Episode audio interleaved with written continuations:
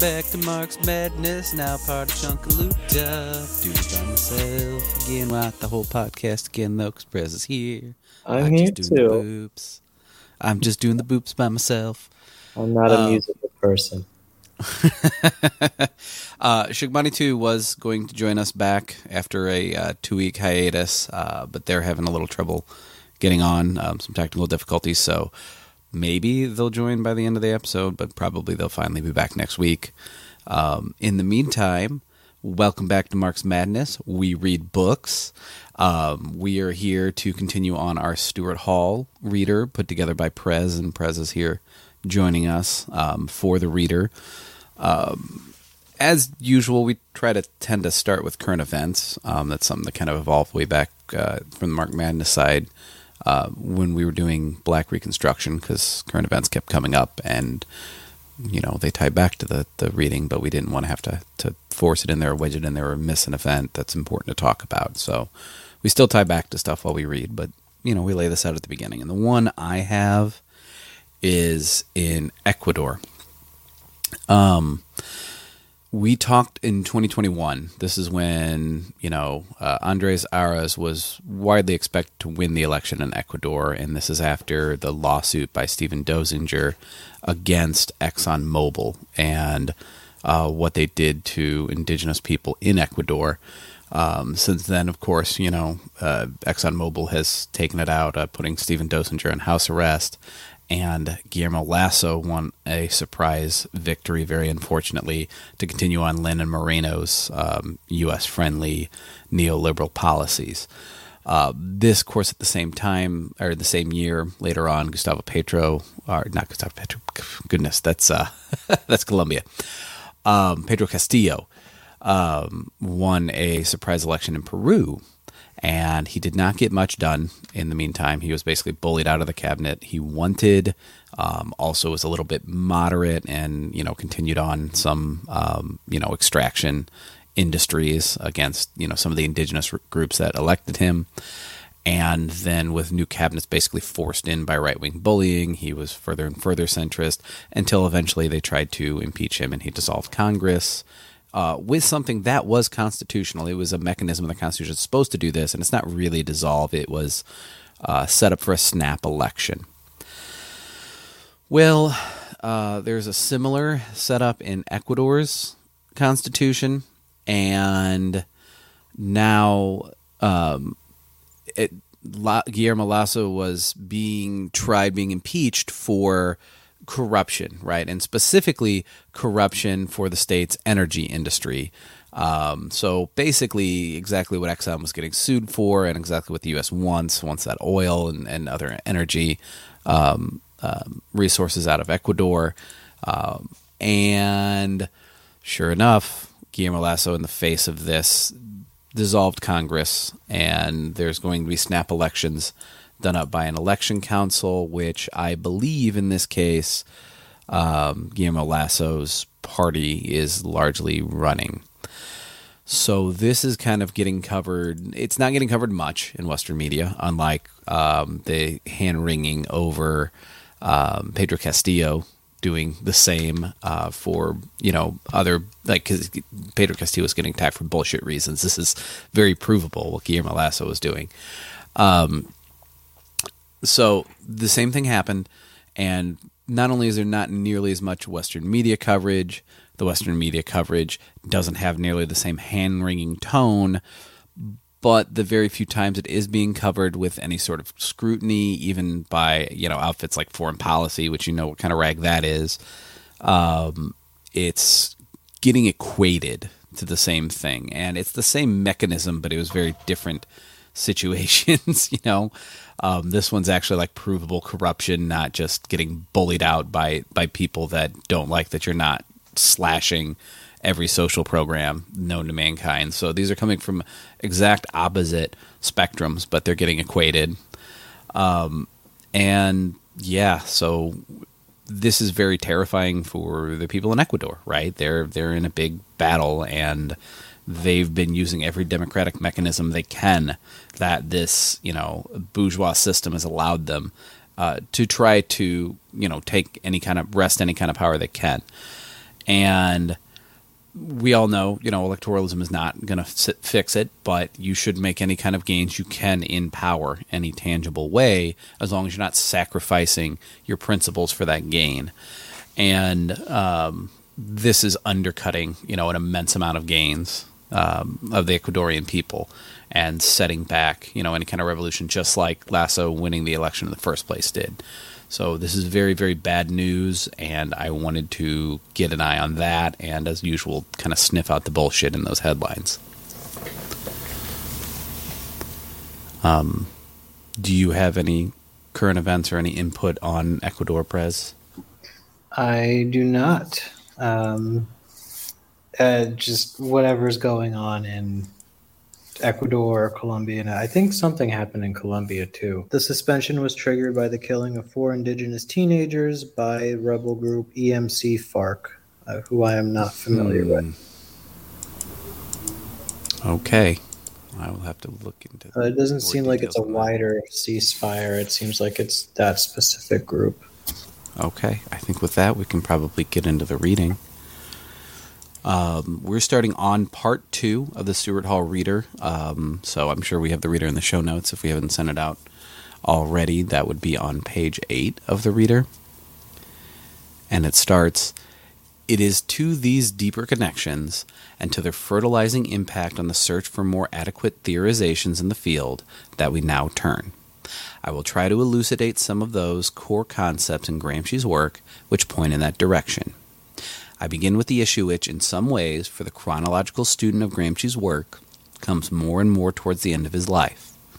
The question of his rigorous attack on all vestiges of economism, and we talked about economism last time. Class reductionism was the term I couldn't figure out, but economism is much more appropriate since we're talking about Gramsci. Um, all the vestiges of economism and reductionism within classical Marxism. By economism, I do not mean, as I hope I have already made clear, to neglect the powerful role which the economic foundations of social order or the dominant economic relations of a society play in shaping the structural whole edifice of social life. I mean rather a specific theoretical approach which tends to read the economic foundations of society as the only determining structure. This approach tends to see all other dimensions of the social formation as simply mirroring the economic on another level of articulation, and as having no other determining or structuring force in their own right.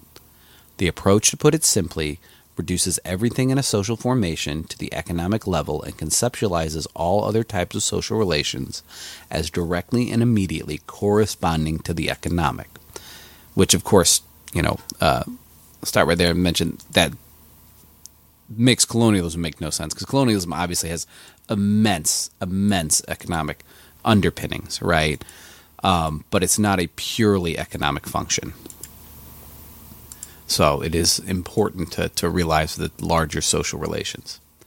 Stuart Hall's uh, The West and the Rest and The Whites of Their Eyes get into that more complex uh, relationship between culture and hegemony and then the economy. So Good, good. All right, recommended reading, folks, if we don't come across it here. Um, this collapses Marx's somewhat problematic form- formulation, the economic as determining in the last instance, to the reductionist principle that the economic determines in an immediate way in the middle, in the first, middle, and last instances. In this sense, economism is a theoretical reductionism, it simplifies the structure of social formations, reducing the complexity of articulation, vertical and horizontal, to a single line of determination. It simplifies the very concept of determination, which in Marx is actually a very complex idea, to that of the mechanical function. It flattens all mediations between the different levels of a society it presents social formations, in Althusser's words, as a simple expressive totality, in which every level of articulation corresponds to the other, and which is from end to end structurally transparent. I have no hesitation in saying that this represents a gigantic crudification and simplification of Marx's works. The kind of simplification reductionism once led him in despair to say that if that is Marxism, then I am not a Marxist. Yet there certainly are pointers in this direction from in some of Marx's work. It corresponds closely to the orthodox version of Marxism, which did become canonized at the time of, second of the Second International, which often even today is advances the pure doctrine of classical Marxism. Such a concept of the social formation and of the relationships between its different levels of articulation, it should be clear, has little or no theory theoretical room left for its ways of conceptualizing the political and ideological dimensions, let alone the ways of conceptualizing other types of social differentiation, such as social divisions and contradictions arising around race, ethnicity, nationality, and gender. And clearly, I mean that's the big thing, right? Is there's there's much more complexity, like was named here. There's race, there's nationality, there's gender, there's all kinds of different power structures and relations that come into play uh, but also individually, if you go overly rigid um, and and overly functional, you know, you you lose explanation for the fact that classes are large groups and and so where Marx understands like class interest and people following class interest and people's minds being molded to what their class interest is. Um, remember, materialism means from the material, from evidence, um, not necessarily your surroundings molding your thoughts. But historical materialism means your surroundings uh, mold what ideas you have and what ideas you can put into action towards history, right? Um, but even with those limitations, there are, of course, outliers, right? Engels is one. Um, and how do you explain that if you're totally reductionist, too? Uh, Gramsci, from the outset, set his face against this type of economism, and in his later years he developed a sustained theoretical polemic against precisely its canonization within the classical Marxist tradition. Two examples from different strands in his work must suffice to illustrate this point. In his essay titled The Modern Prince, Gramsci is discussing how to set about analyzing a particular historical conjecture. He substitutes for the reductionist approach, which would be read off which would read off political and ideological developments from economic determinations, a far more complex and differentiated type of analysis. This is based not only on a one way determination, but on the analysis of the relations of force, and aims to differentiate rather than to collapse as identical the various moments or levels in the development of such a conjecture. Uh, and it cites prison notebooks uh, 180 to 181 hereafter PN. I don't know what PN means in that. Oh, P here after prison. Yeah, it's shortening for prison notebooks. Gotcha. Uh, we're gonna cover the Modern Prince. The thing about the prison notebooks is that there's multiple volumes, so 180 to 180 whatever is not actually very specific. But we'll we'll read the Modern Prince. Don't worry. okay. Okay. Because uh, that's where he like gets out his whole idea of what a party should be um, mm, okay. So it's actually very important to read. Yeah. Uh, he pinpoints this analytic task in terms of what he calls the decisive passage from the structure uh, to the spheres of the complex superstructures. In this way, he sets himself decisively against any tendency to reduce the sphere of political and ideological superstructures to the economic structure or base. He understands this as the most critical site in the struggle against reductionism. It is the problem of the relations between structure and superstructure, which must be accurately posed if the forces which are active in the history of the particular period are to be correctly analyzed and the relations between them determined. Economism, he adds, is an inadequate way, theoretically, of posing this critical set of relationships. It tends, among other things, to substitute an analysis based on immediate class interest and the form of the question who profits directly from this for a fuller, more structured analysis of economic class formations with all their inherent relations. And Prison Notebooks 163, but we just talked about how unspecific that is. It may be ruled out, he suggests, that immediate economic crisis of, of themselves produce fundamental historical events. Does that and and you don't see the italics, but Stuart Hall mentioned that that was uh, his italics. Um, does this mean that the economic plays no part in the development of historical crisis? Not at all. but its role is rather to create a terrain more favorable to the dissemination of certain modes of thought and certain ways of posing and resolving questions involving the entire subsequent develop of a national life. Uh, Prison Notebooks 184. In short, until one has shown how objective economic crisis actually develop by the changing relations in the balance of social forces into crises in the state and society and germinate in the form of ethical political stru- struggles and form political ideologies influencing the conception of the world of the masses, one has not conducted a proper kind of analysis. Hmm. Rooted in the decisive, irreversible passage between structure and superstructure. The sort of immediate infallibility with economic reductionism brings in its wake, Gramsci argues, comes very cheap. It is not only has no theoretical significance, it also has only minimal political implications or practical efficacy. In general, it produces nothing but moralistic sermons and in, interminim, interminable. Interminable? Is that a word?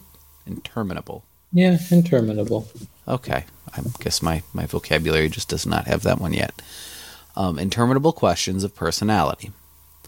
It is a conception based on the iron conviction that there exist objective laws of historical development similar in kind to natural law, together with a belief in a predetermined te- teleology like that of a religion.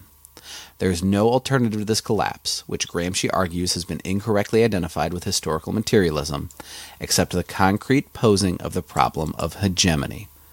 It is kind of funny because what uh, what's being taken to task here with the economism is kind of how a lot of right wingers try to reduce socialism to, to fit their arguments, right?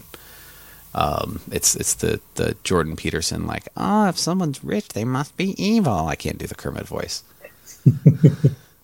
I can't do the Kermit voice either. Just imagine we're doing the Kermit voice.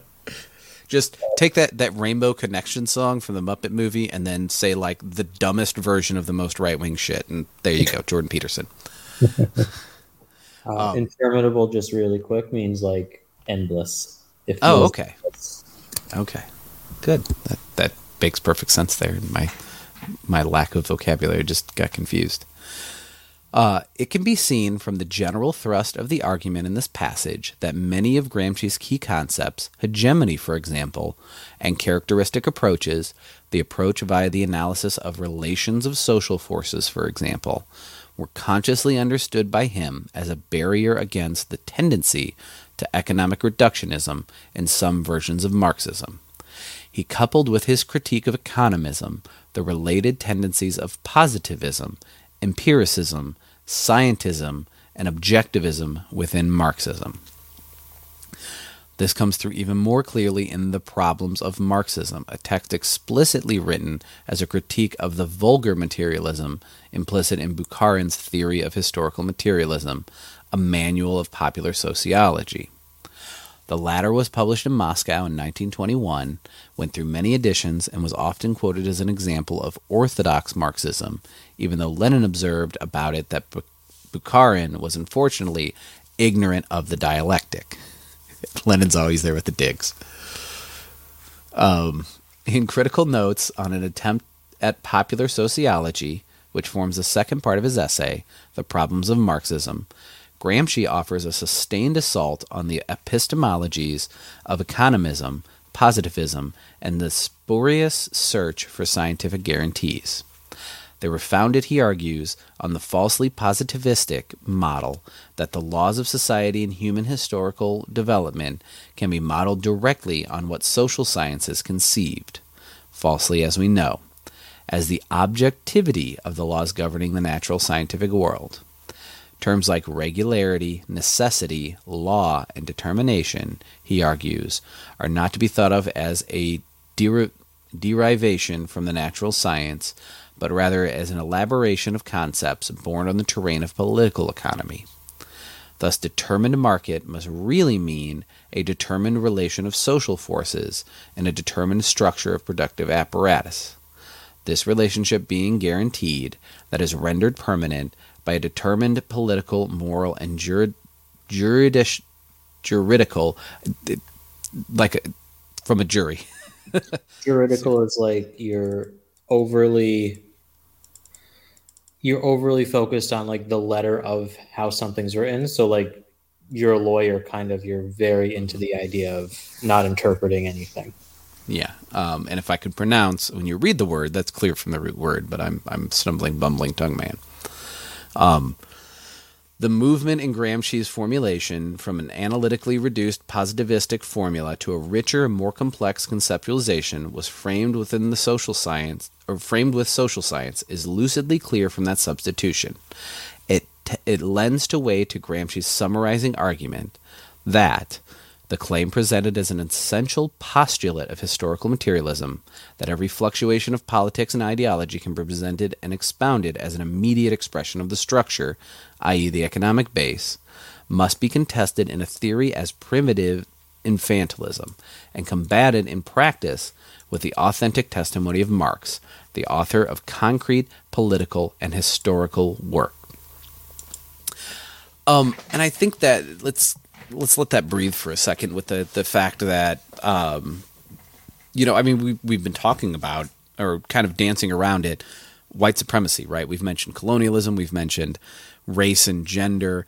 White supremacy makes sense that there's a deep economic base, and that was the formulation of it. But it comes from, you know, uh, kind of a national identity, right? Rich white people didn't look at poor white people and go, you know, oh, they're they're rich like me. We have the same economic interests. They went, oh, I need someone to help, you know, keep the slaves and help us keep colonizing things like that. So there's definitely economic motives, uh, but they're finding similarities to lean on, and those similarities have an immense amount of pull. Uh, Marx talks about. I'm trying to remember the quote, um, and it it might even actually be from the Manifesto, which is not a deep work of theory. It's a it's a rah rah pamphlet. Uh, that the new world comes from like the the grave or the ghosts of the old world. I can't remember the exact quote. Hold on, let me see if I can find it. Uh, but basically, it when he's talking about superstructure, both coming from the base and from previous superstructure, right? So Marx Marx has a very explicit quote to that himself. Um, there are too many important social relations and factors in hegemony to to whittle it down to what's economically convenient. And that's why you have you know poor white people that can be super duper racist even though that's not in their economic interest right? This shift of direction which gramsci set himself to bring about within the terrain of marxism was quite self-consciously accomplished and decisive for the whole thrust of his subsequent thought Without this point of theoretical departure, Gramsci's complicated relationship to the tradition of Marxist scholarship cannot be properly defined. If Gramsci renounced the simplicities of reductionism, how then did he set about a more adequate analysis of a social formation? Here we may be helped by a brief detour, provided that we move with caution. I love how Stuart Hall can only go like three sentences without going on a, t- a total detour. I, I, I totally relate to that. Speaking of detours, by the way, that, that Marx quote is the tradition of all dead generations weighs like a nightmare on the brain of the living. And that was actually in the um, 18th Brumaire. I got to read that again. Althusser, who was profoundly influenced by Gramsci, and his co-authors of Reading Capital, Althusser and Balibar, London New Left Books, books 1970, make a critical distinction between, quote, mode of production, unquote, which refers to the basic forms of economic relations which characterizes society, but which is an analytic abstraction, since no society can function by its economy alone. And on the other hand, what they call the quote unquote social formation. By this latter term, they meant to invoke the idea that societies are necessarily com- complexly structured totalities with different levels of articulation. Parentheses. the economic, the political, and the ideological instances, close parentheses, in different combinations, each combination giving rise to a different configuration of social forces and hence to a different type of social development. The authors of Reading Capital tended to give as the distinguishing feature of the quote unquote social formation the fact that in it more than one mode of production could be combined. So this is saying you can have like elements of feudalism in capitalism and and so on and so forth. But though this is true and can have important consequences, parentheses, especially for post-colonial societies, which we will take up later, close parentheses, it is not, in my view, the most important point of distinction between the two terms. In quote unquote social formations, one is dealing with complexly structured societies composed of economic, political, and ideological relations, where the different levels of articulation do not by any means simply correspond or quote unquote mirror one another, but which are, in Althusser's felicitous metaphor, quote unquote, over determining on and for one another this is from Althusser's For Marx. It is this complex restructuring of the different levels of articulation, not simply the existence of one or more modes of production, which constitutes the difference between the concept of quote unquote mode of production and the, nece- the necessary necessarily more concrete and historically specific notion of a quote unquote social formation. Now, this is this latter concept is the conception to which Gramsci addressed himself. This is what he meant by saying that the relationship between the quote unquote structure and the quote unquote superstructures, or the quote unquote passage of any organic historical movement right through the whole social formation, from economic quote unquote base to the sphere of ethico political relations was at the heart of any non reductionist or economistic type of analysis. To pose and resolve that question was to conduct an analysis properly founded on an understanding of the complex relationships of overdetermination between the different social practices in any social formation. It is this protocol which Gramsci, per, Gramsci pursued in The Modern Prince. He outlined his characteristic way of analyzing situations.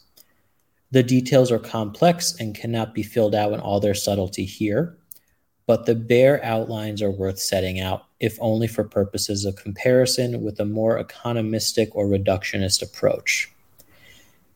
He, he considered that a quote, an elementary an elementary exposition of the science and art of politics understood as a body of practical rules for research and of detailed observations useful for awakening an interest in effective reality and for stimulating more rigorous and more vigorous political insights end quote. A discussion he added which must be strategic in character. First of all he argued one must understand the fundamental structure the objective relations within society or the degree of development of one of the productive forces. For these for these set the most fundamental limitations and conditions for the whole shape of historical development. From here arise some of the major lines of tendency which might be favorable to favorable to this or that line of development.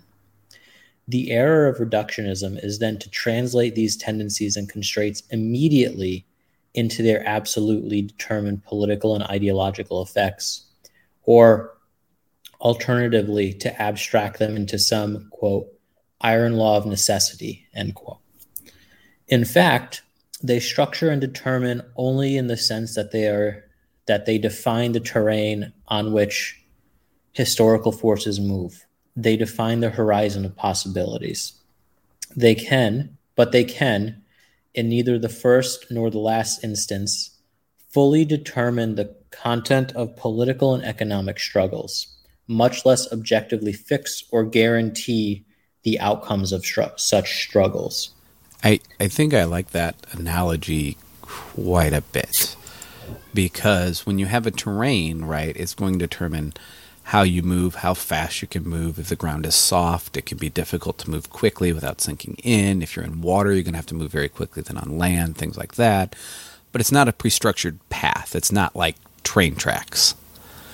Um, so I, I, think that and does a very you, good job. Oh, go ahead. Uh, I was just going to say, and if you misunderstand where you're going to put your foot, you're going to hurt yourself. Yes.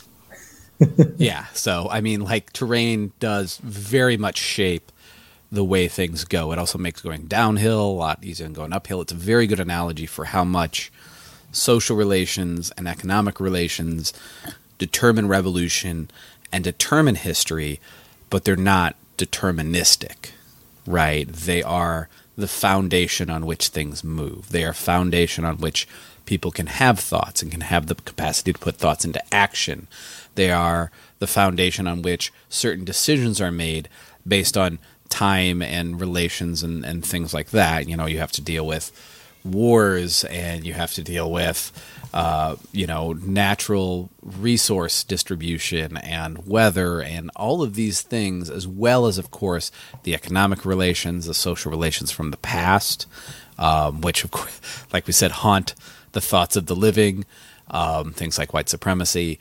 Uh, all of these things, you know, change how revolutions go, um, or if they happen, or what those revolutions are for, or who they're for. All of those things are, are big determining factors, but there's not like a set future history.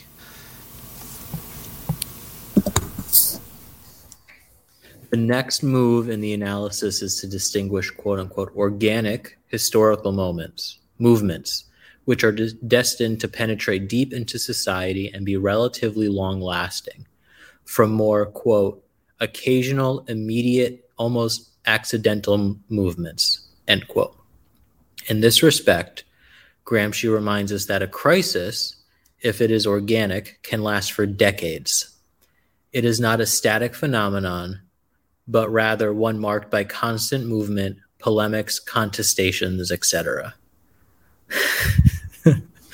I just I love when a writer just puts etc. halfway through. Um, contestations, etc., which represent the attempt by different sides to overcome or resolve the crisis, and to do so in terms which favor their long term hegemony. The theoretical danger, Gramsci argues, lies in, quote, presenting causes as immediately operative, which in fact only operate indirectly, or in asserting that the immediate causes are the effect only effective ones, end quote. The first leads to an excess of economism, the second to an excess of ideologism. Ideologism? Whichever. And then parentheses Gramsci was preoccupied, especially in moments of defeat, by the fatal oscillation between these two extremes, which in reality mirror one another in an inverted form. End parentheses. Far from there being any law like guarantee that some law of necessity will inevitably convert economic causes into immediately political effects, Gramsci insisted that the analysis only succeeds and is quote unquote true if those underlying causes become a new reality. The substitution of the conditional tense for positivistic certainty is critical. I think just something really important here is the reference that we're going to read more in uh, detail when we actually read Gramsci, but the idea that we can have a crisis of capitalism, more specifically, that can go for decades. Um, so you know, there's all the all the stuff with Poulantzas and and even Gramsci about fascism, but like if we just look at neoliberalism, we could, you know, do an analysis that is uh, neoliberalism is more of one long crisis of capital rather than uh, the the same kind of boom and bust that we usually get because we uh, I am less than 30, and pretty much my whole life I've been going through economic crises. But um, a crisis here is is ideological and political as much as it is economic. Um, so th- there's the whole idea of neoliberalism, and uh, it's it's not exactly people don't ever really like austerity. Um, they, they have, tend not to, yeah.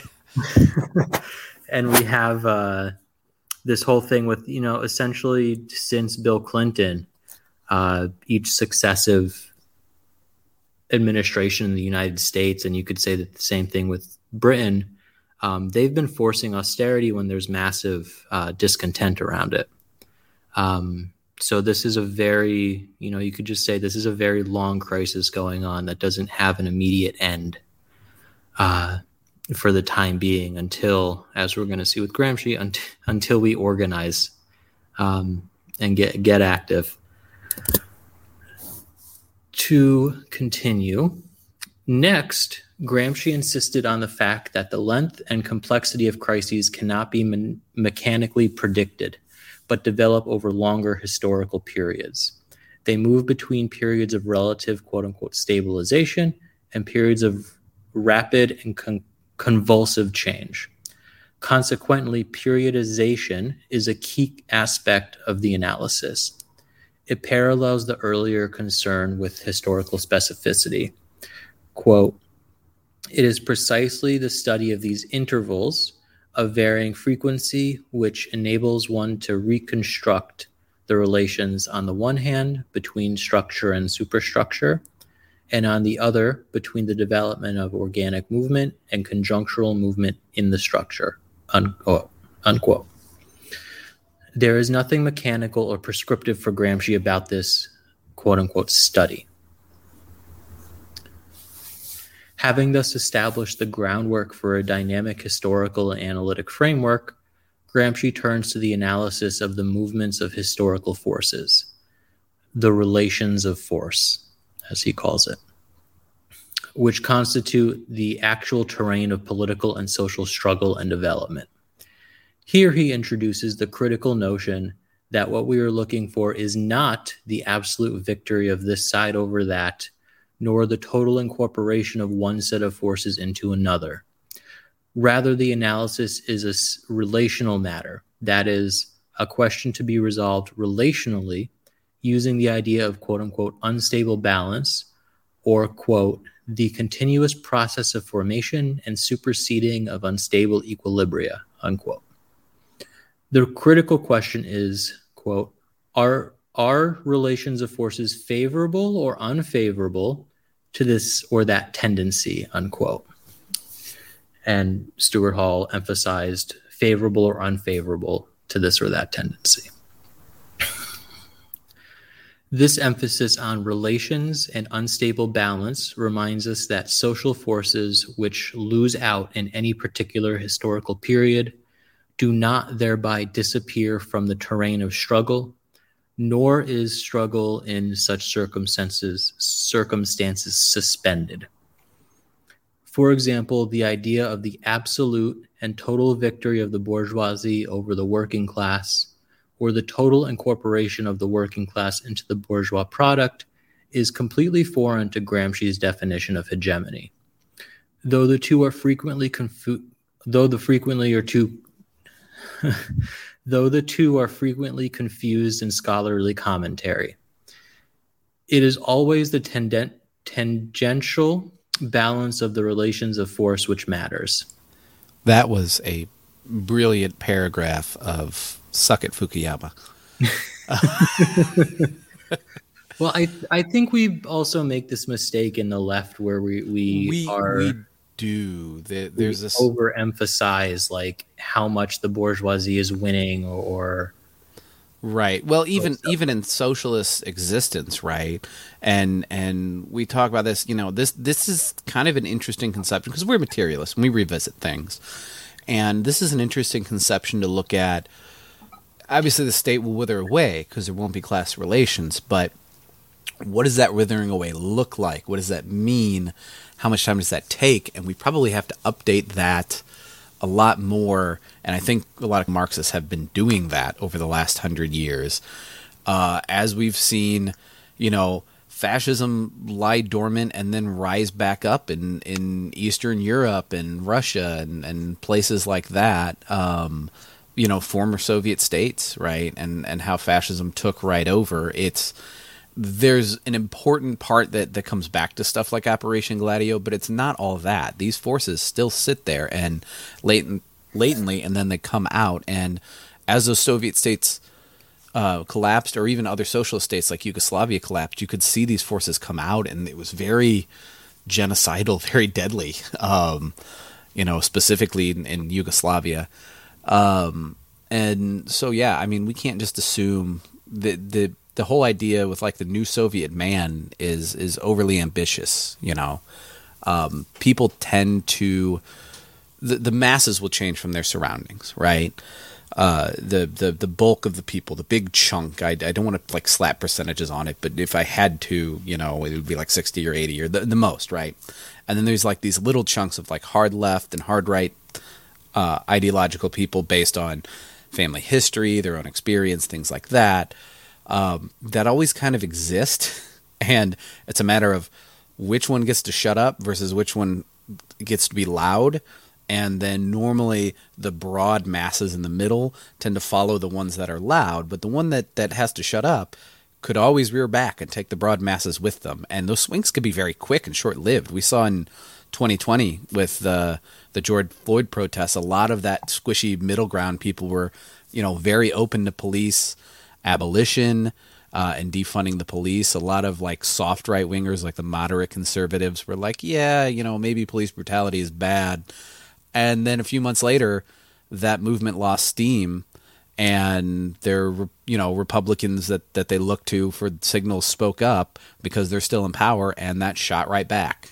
You know, I mean, I, I think it's important too that like the Democrats went whole hog mm-hmm. on rolling back any of the gains. Like mm-hmm. Adams hard. The Adams Biden was oh yeah, Adam, Adams is horrible. Biden was sitting there at, at a, um, you know, screaming "Fund the police." Was that at the State of the Union address? Yeah, it was. Too? Yeah, he was screaming "Fund the police" at a State of the Union. Fund the police. Use your COVID money for the cops and not social services. Yeah, like just you know, and of course it's easy to say and correct to say that Biden was a force of reaction the entire time, and Democrats were just co-opting the movement. But a lot of those, a lot of the people that vote Democrat or, or casually into politics and follow along were on board with that. And then as soon as their party piped up and, and said, nope, switch it the other way, they're right back on board. You know, so those people will change. Most people will change, but the fascism won't go away and we're going to deal with the same thing here. You know, if God help us, the United States collapse and we get to build something new, um, you know, some some sort of new formation um, based around land back and socialism and uh, you know a, a, a, nation of New Africa uh, for the black diaspora in the country. You know, it, whatever is formed in this place, it's not like the white supremacists are going to go away. It's not like their kids and grandkids you know, they'll be less white supremacists. Some of them won't be, but there's going to be a chunk that are right. There's going to be a chunk that that this is the the you know Gusano's um, Fidel took away my grandpa's plantation people or the egg monopoly. Like, those people aren't going away, and we as socialists are not genocidal. We're not like killing them down to the last child of that group. So we have to be aware that these social groups will exist and even if we did, you know, I don't think that's a Medeiros analysis too. Even if you like took out all of the people like that, there would be someone that would discover that history and, and be empathetic towards it. Um, so that's not going to go away. That's just going to be robbed of its power. And so we have to figure out, you know, as we look at the withering away of the state, wither it down to something that manages society, does not uphold one class against the other, but also prevents that counter revolution from rising again. Poulantzas expand. If you're interested in fascism, you should read Poulantzas's like three different things on fascism. But he literally just has one called fascism. and the Third International. um, but in it, he expands on something that Gramsci touches on, but you know is in jail, so he can't really go into it. And he, it, Poulantzas explains like this is the kind, this is the section of the petty bourgeois who can be swayed one way or the other, and then once fascism gets them, you're going to have a big problem. Mm, Um, yeah. And it's exactly that. It's it's fascism is a force that's there, but it's not really there as a, a level of state control until they win the petty bourgeois or the petty bourgeois sympathizers. So, anyway, Gramsci then differentiates the quote unquote relations of force into its end quote into its different moments. He assumes no necessary tele- teleological evolution. Did we ever define teleological? Uh, I don't think we did. Um, so let's go ahead and, and define. that. Teleological is just like the study of how phenomenon happen. I was gonna say I know it's a it's a word that's thrown around in in a lot of academic circles, and when I've Yeah. looked into theory, I've tried to keep my ear up for context clues, so I have a vague idea. But It's essentially like the study of like how does fascism transform from neoliberalism or liberalism or something. It, it's it's not looking at the ideological construction of those things. It's looking at like the transformation from one to the other. gotcha. Okay, so yeah, that's eh, obviously an important thing to observe. He assumes no necessary tele- teleological evolution between these moments. The first has to do with an assessment of the objective conditions which place and position the different social forces. The second relates to the political moment, the quote, degree of homogeneity, self awareness, and organization attained by the various social classes, end quote. The important thing here is that so called quote unquote class unity is never assumed a priori. It is understood that classes, while sharing certain common conditions of existence, are also cross cut by conflicting interests, historically segmented and fragmented in this actual course of historical formation. Thus, the quote unquote unity of classes is necessarily complex and has to be produced, constructed, created as a result of specific economic, political, and ideological practices. It can never be taken as automatic or quote unquote given. Coupled with this radical historicization of the automatic conception of classes lodged at the heart of fundamentalist Marxism, Gramsci elaborates further on Marx's distinction between quote unquote class in itself and quote unquote class for itself. He notes the different stages through which class consciousness, organization, and unity can, under the right conditions, develop. There is the quote unquote economic corporate stage, where professional or occupational groups recognize their basic common interests, interests, but are conscious of no wider class solidarities. Then there is the quote unquote class corporate moment, where class solidarity of interests develops, but only in the economic field. Finally, there is the moment of quote unquote hegemony, which transcends the corporate limits of purely economic solidarity, encompasses the interests of other subordinate groups, and begins to quote propagate itself throughout society, unquote, bringing about intellectual and moral as well as economic and political unity and, quote, posing also the questions around which the struggle rages by creating the hegemony of a fundamental social group over a series of subordinate groups, end quote. It is this process of the coordination of interests of a dominant group which the general interests of other groups and the life of the state as a whole cons- that constitutes the hegemony of a particular historical blo- historical block this is the the alliance between the bourgeois and the petty bourgeois that I was describing before. Yeah. It is only in such moments of quote unquote national popular unity that the formation of what he calls a quote, collective will, end quote, becomes possible. And and we're going to stop there both because I want to simmer a little bit on that paragraph because it presents a very strong um, you know spectrum of, of something we'll see in, in reality that breaks things down very very well but also because you know Marx Madness tradition we've read seven pages. That's an episode. Only 20 more to go. Only 20 more. Uh, so anyway that's the most marx madness of Marx Madness traditions. Um, but uh, what I want to talk about there is, is I, I just I would I would like to, to sit on that idea because usually that class corporate stage is really what people are going to see, right? Um, this is how like a lot of media propaganda goes. You know, they don't explicitly think about being in class alignment against poor people with military sources, right?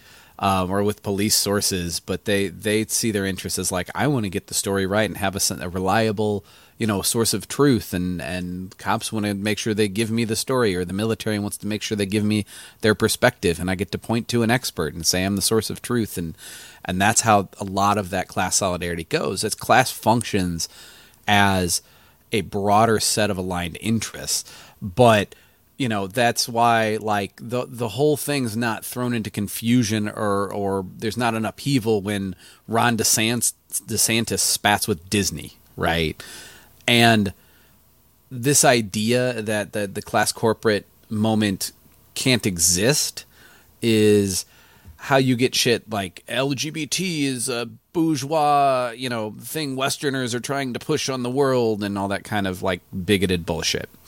Um, it's also important to see that there are those contradictions. You know, uh, the, the mention like class unity is not something we should assume a priori, and people that are not familiar with that. I don't know about it in a philosophical concept because I obviously keep up with philosophy or we wouldn't be on this podcast, but I didn't exactly get educated in that. Uh, in fact, Nathan, who used to be on this podcast, was. Um, but, you know, anyone who's done any kind of like college debate has heard this one.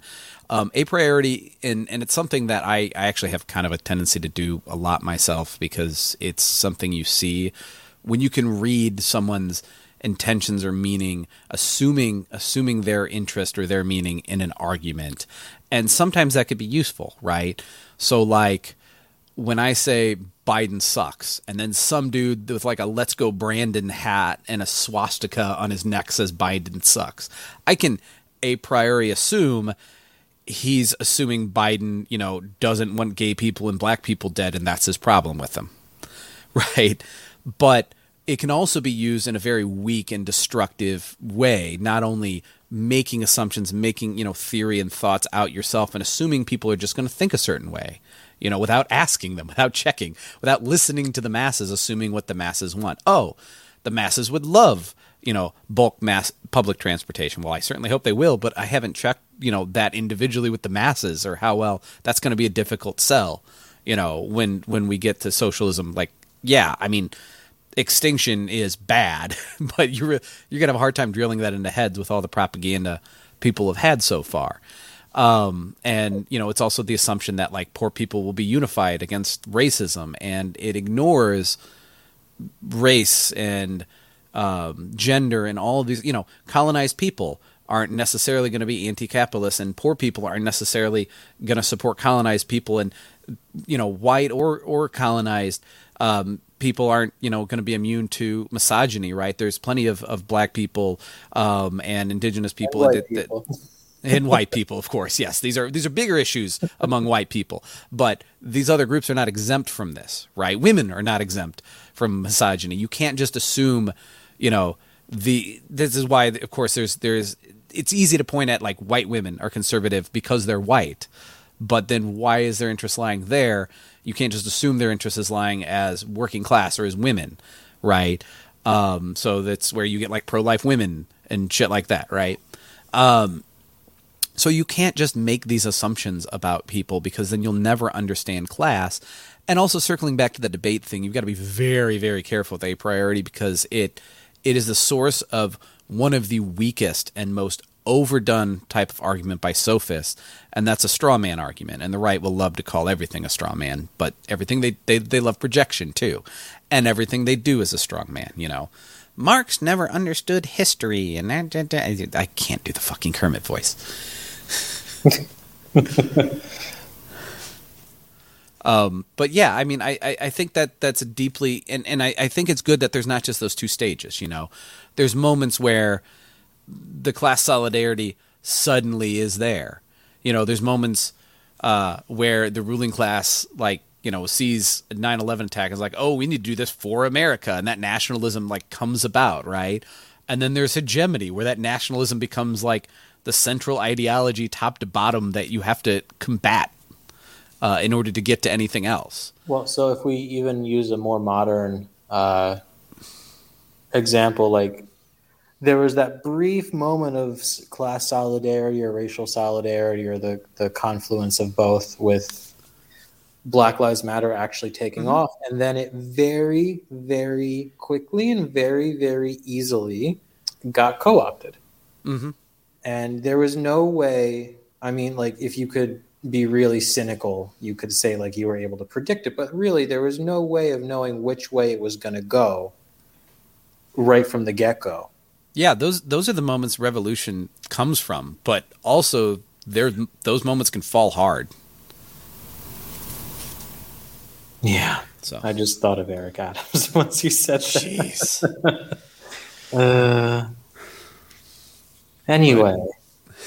anyway, that's kind of what I want to stop at because I, you know, that seemed like right. I just want, I, I hope that the listeners can go back to and just reread and simmer on and discuss with one another you know, just that last paragraph. That's been kind of the most impactful paragraph I think I've seen so far. And it's not like we won't run into more impactful stuff with Gramsci Emma Stuart Hall, but that just seems like such a total understanding that people need that I just I wish I could inject into everyone's veins and hmm. I'm I'm not always a wordsmith, but sometimes I can put things in a word pretty well, and I've never found the way to really say that one well. And I really, even though again it's a very dry academic way to put it, and I'd like to, to put it more in like a person to person talking way, and I'll figure that out.